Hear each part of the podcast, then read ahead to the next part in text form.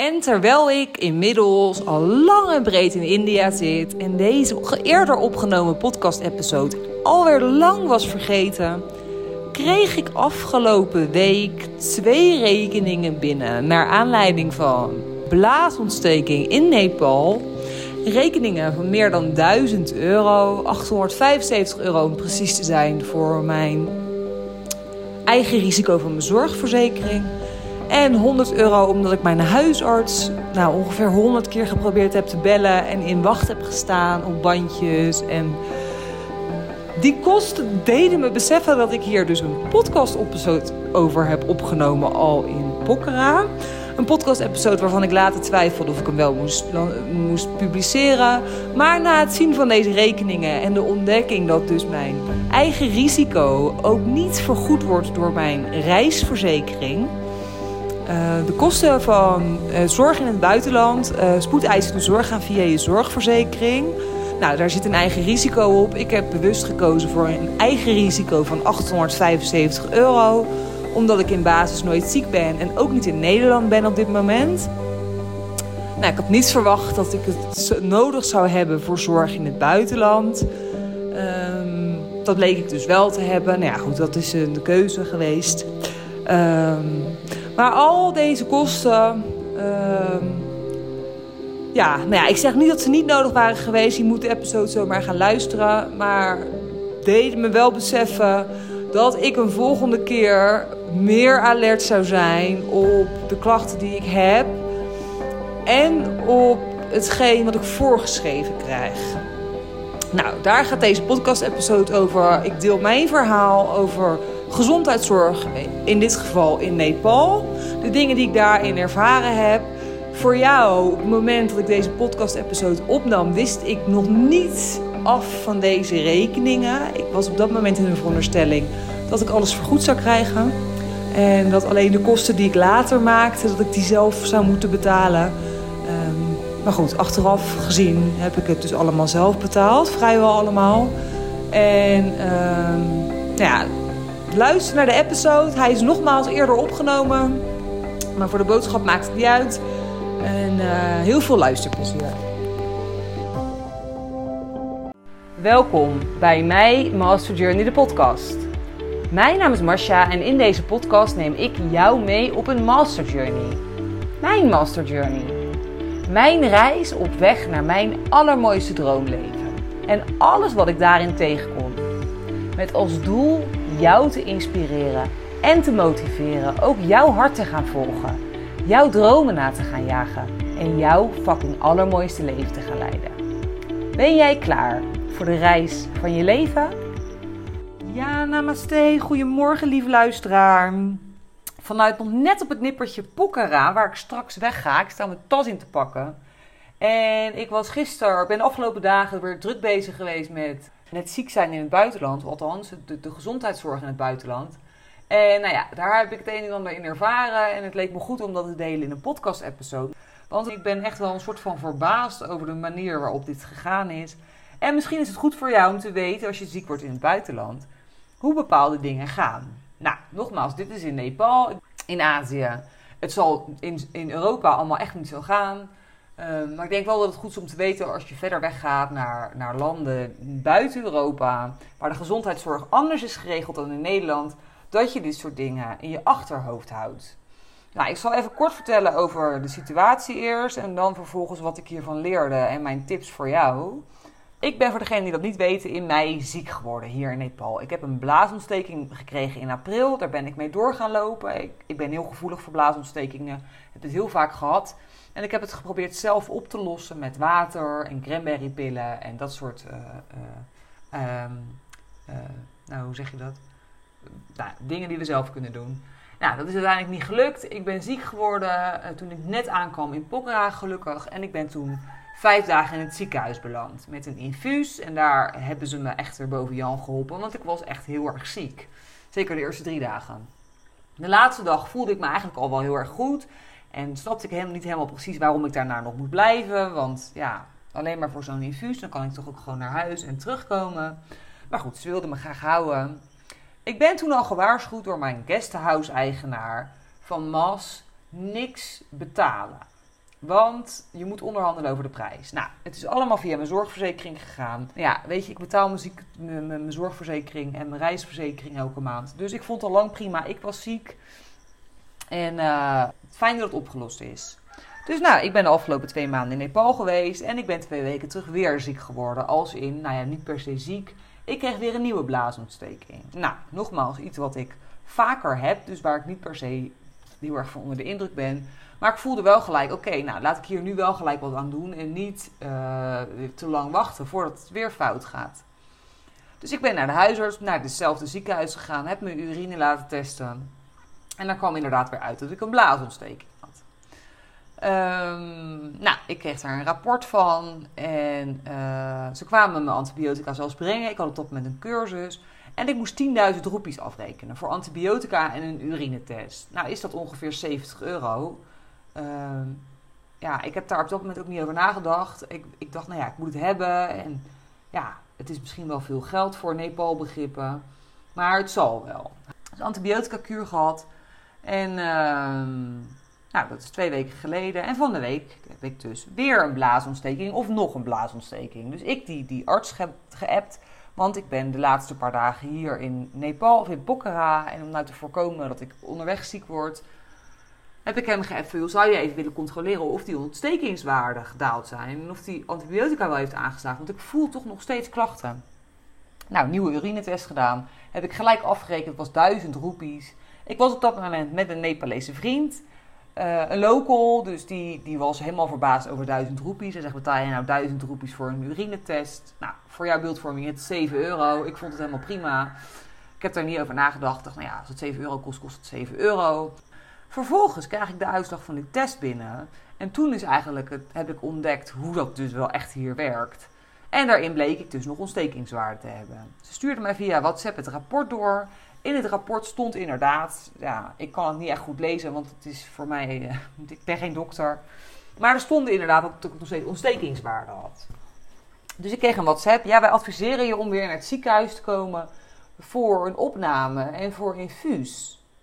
En ik dacht op dat moment, ik zeg voor een opname, waarom? Ik voel me hartstikke goed verder. Ik heb alleen, ik voel dat ik een blaasontsteking heb. Ik voel het in mijn blaas, ik ken het gevoel.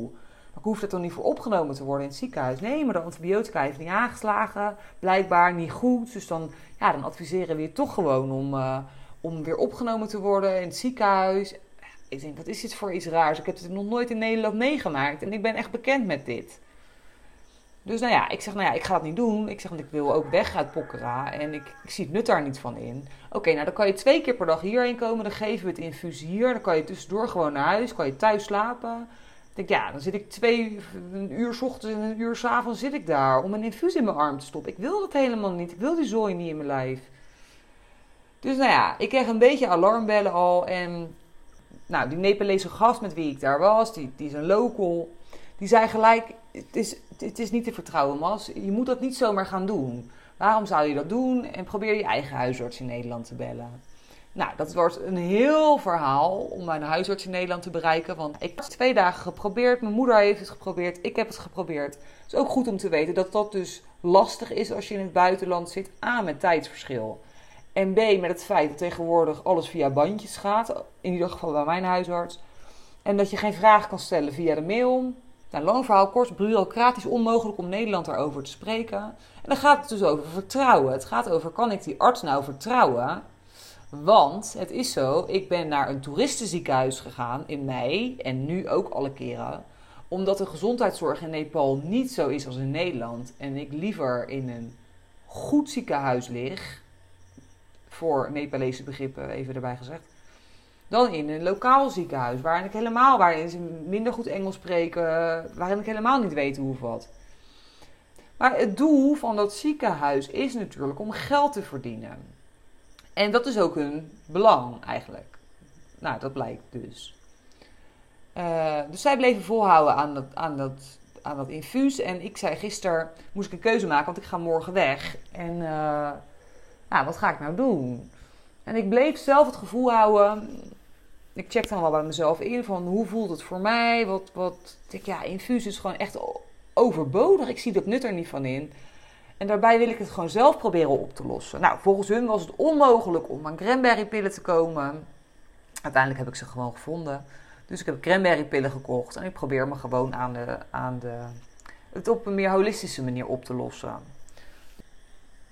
Ja, dus ik ben daar gisteren heen gegaan. En uh, om, voor, om te gaan praten over wat ik nou moest doen. Nogmaals, met mijn huisarts in Nederland was geen contact te krijgen. Ik heb die lokale vriend meegenomen. Nou, die vertelde mij al haarfijn hoe het gezondheidssysteem hier in Nepal werkt. Ik heb dat nooit geweten. Ik ben ook uitgegaan, nogmaals, van vertrouwen. Ik heb de belangen financieel gezien. Het zijn voor mij nooit belangrijk geweest. Ik ben wat dat betreft een westerling. Ik ga ervan uit dat mijn gezondheid het allerbelangrijkste is. En dat het geld kost. Oké. Okay. We zijn daarheen gegaan. Ik heb hem meegenomen. De jongen die daar werkt, die mij van de week het rapport heeft gestuurd. En mij vertelde dat de ontstekingswaarden verergerd waren. En die mij adviseerde om een infuus te nemen. Ik heb hem direct gevraagd, kun jij mij laten zien, hoe lees ik dat rapport nou? En waar staat nou dat het erger geworden is? Nou, hij zegt, hier lees je dat er nog ontstekingswaarden zijn. Nou, dat kon ik inderdaad aflezen. Maar ik begreep niet waar nou precies stond dat het erger was geworden in aantallen. Nou, toen werd hij een beetje zenuwachtig. Toen uh, werd de arts erbij gehaald via de telefoon. Nou, blijkbaar spraken ze in een andere taal dan een normale Nepali. Want die jongen met wie ik was, kon ik niet verstaan. Dus die werd gelijk bij hem, gingen nog meer alarmbellen rinkelen. En die arts kwam aan.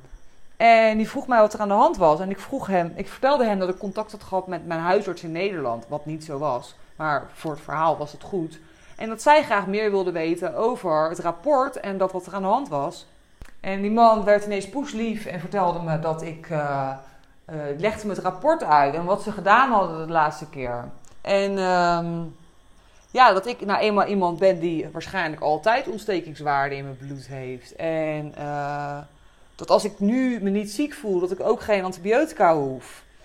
En dat ik met, met de klachten die ik heb en de chronische blaasontsteking die ik heb... best wel even kan wachten met het nemen van antibiotica. Omdat er altijd ontstekingswaarden in mijn urine zullen zitten. Totaal ander verhaal dus. En uh, nou, vervolgens kreeg ik een, werd er antibiotica gehaald en probiotica. Nou, probiotica om nu te slikken voor het verbeteren van mijn darmflora... Antibiotica voor als ik de komende dagen als mijn klachten verergeren, zodat ik iets heb. En nou, hij praat met die Nepalese vriend en die arts zegt... Oh ja, maar dit, oh ja, dit is gratis hoor, dit krijg je gewoon van ons. Ik zeg, oké. Okay. Dus nou ja, ik nog um, een soort van nuchter als ik ben. Of nou ja, niet nuchter, gewoon dankbaar dat, dat het zo opgelost is als ik ben. We lopen de deur uit. Ik zeg zo, oh, ook chill dat ik het gewoon gratis heb gehad. Dus de vriend van mij zegt, Masha, jij snapt het echt niet hè. Je hebt vorige keer tienduizend roepies betaald. Hij, deze man heeft jou bijna aan een infuus gelegd. Voor wat? Voor iets wat blijkbaar altijd in je urine zit. Voor iets wat helemaal niet verergerd is, maar wat minder erg is geworden. Jij hebt vorige keer zoveel betaald dat ze je nu dit gewoon gratis geven. Omdat je gewoon de hoofdprijs hebt betaald. En toen dacht ik echt, wauw, holy shit, het is gewoon waar. Het is zo anders. Als ik niet met hem daar was geweest. Als ik niet naar... Kathmandu was vertrokken morgen, maar hier nog weken was geweest. Zij wisten dat ik long-term in Pokhara was. Want ik ben natuurlijk best wel vaak contact met hun gehad de afgelopen maanden. Als ik hier nog langer was geweest en niet zo na had gedacht... en nog niet de alarmbellen had gehad, zoals die man van het guesthouse aan het begin... of mijn eigen ervaring met blaasontstekingen... was er grote kans geweest dat ik had gezegd, doe dat infuus maar. Dan was ik weer vier of vijf dagen bezig met infuus in mijn arm.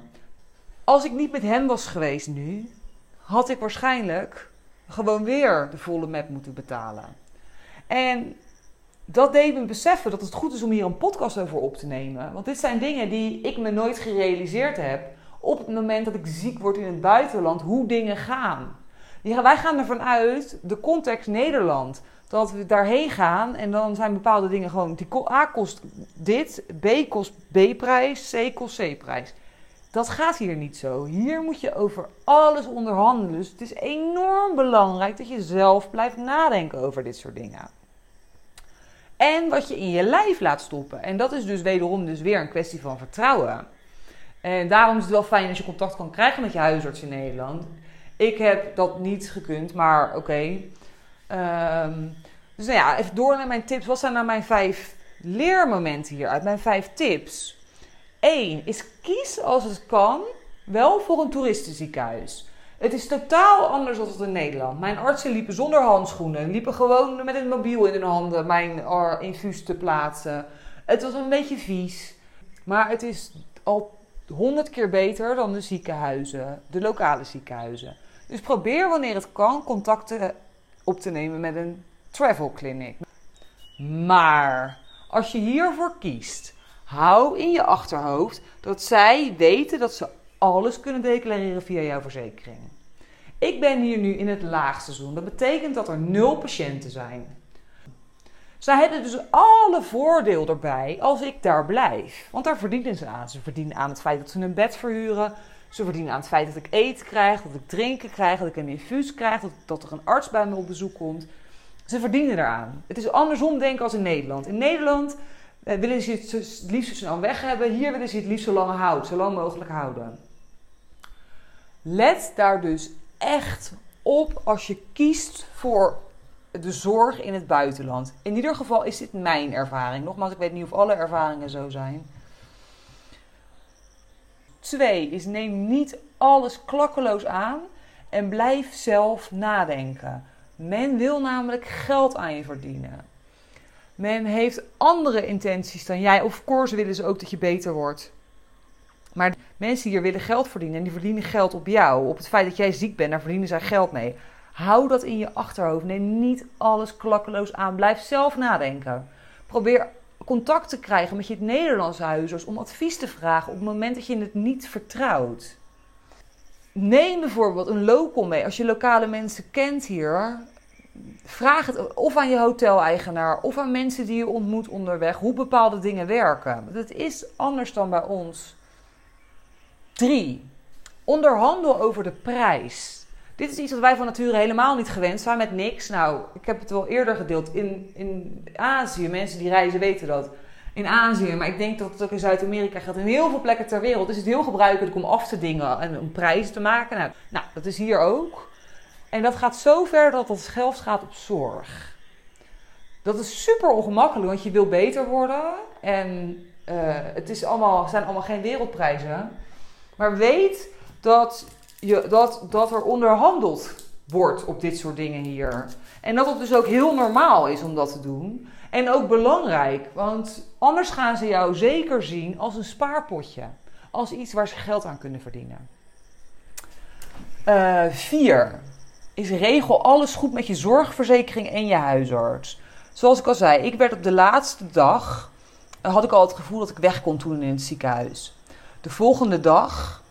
Uh, om acht uur mocht ik ontslagen worden. En ik moest dan de dag daarna nog een keer terugkomen om iets op te halen. Zij hebben die hele laatste dag dat ik al weg was... hebben zij nog door willen belasten aan mijn verzekering. Ik was al weg. Ik had het gevoel toen al. Dus ik heb toen gelijk mijn zorgverzekering gebeld. Ik ben ontslagen. En waarom konden ze me die antibiotica niet gelijk meegeven? Ze wilden nog een dag afrekenen. Zorg dus dat je het goed regelt met je zorgverzekering... en eventueel je huisarts als je dat wil. En vijf is, een tip, is hou er rekening mee. En dit is logisch aan het hele verhaal.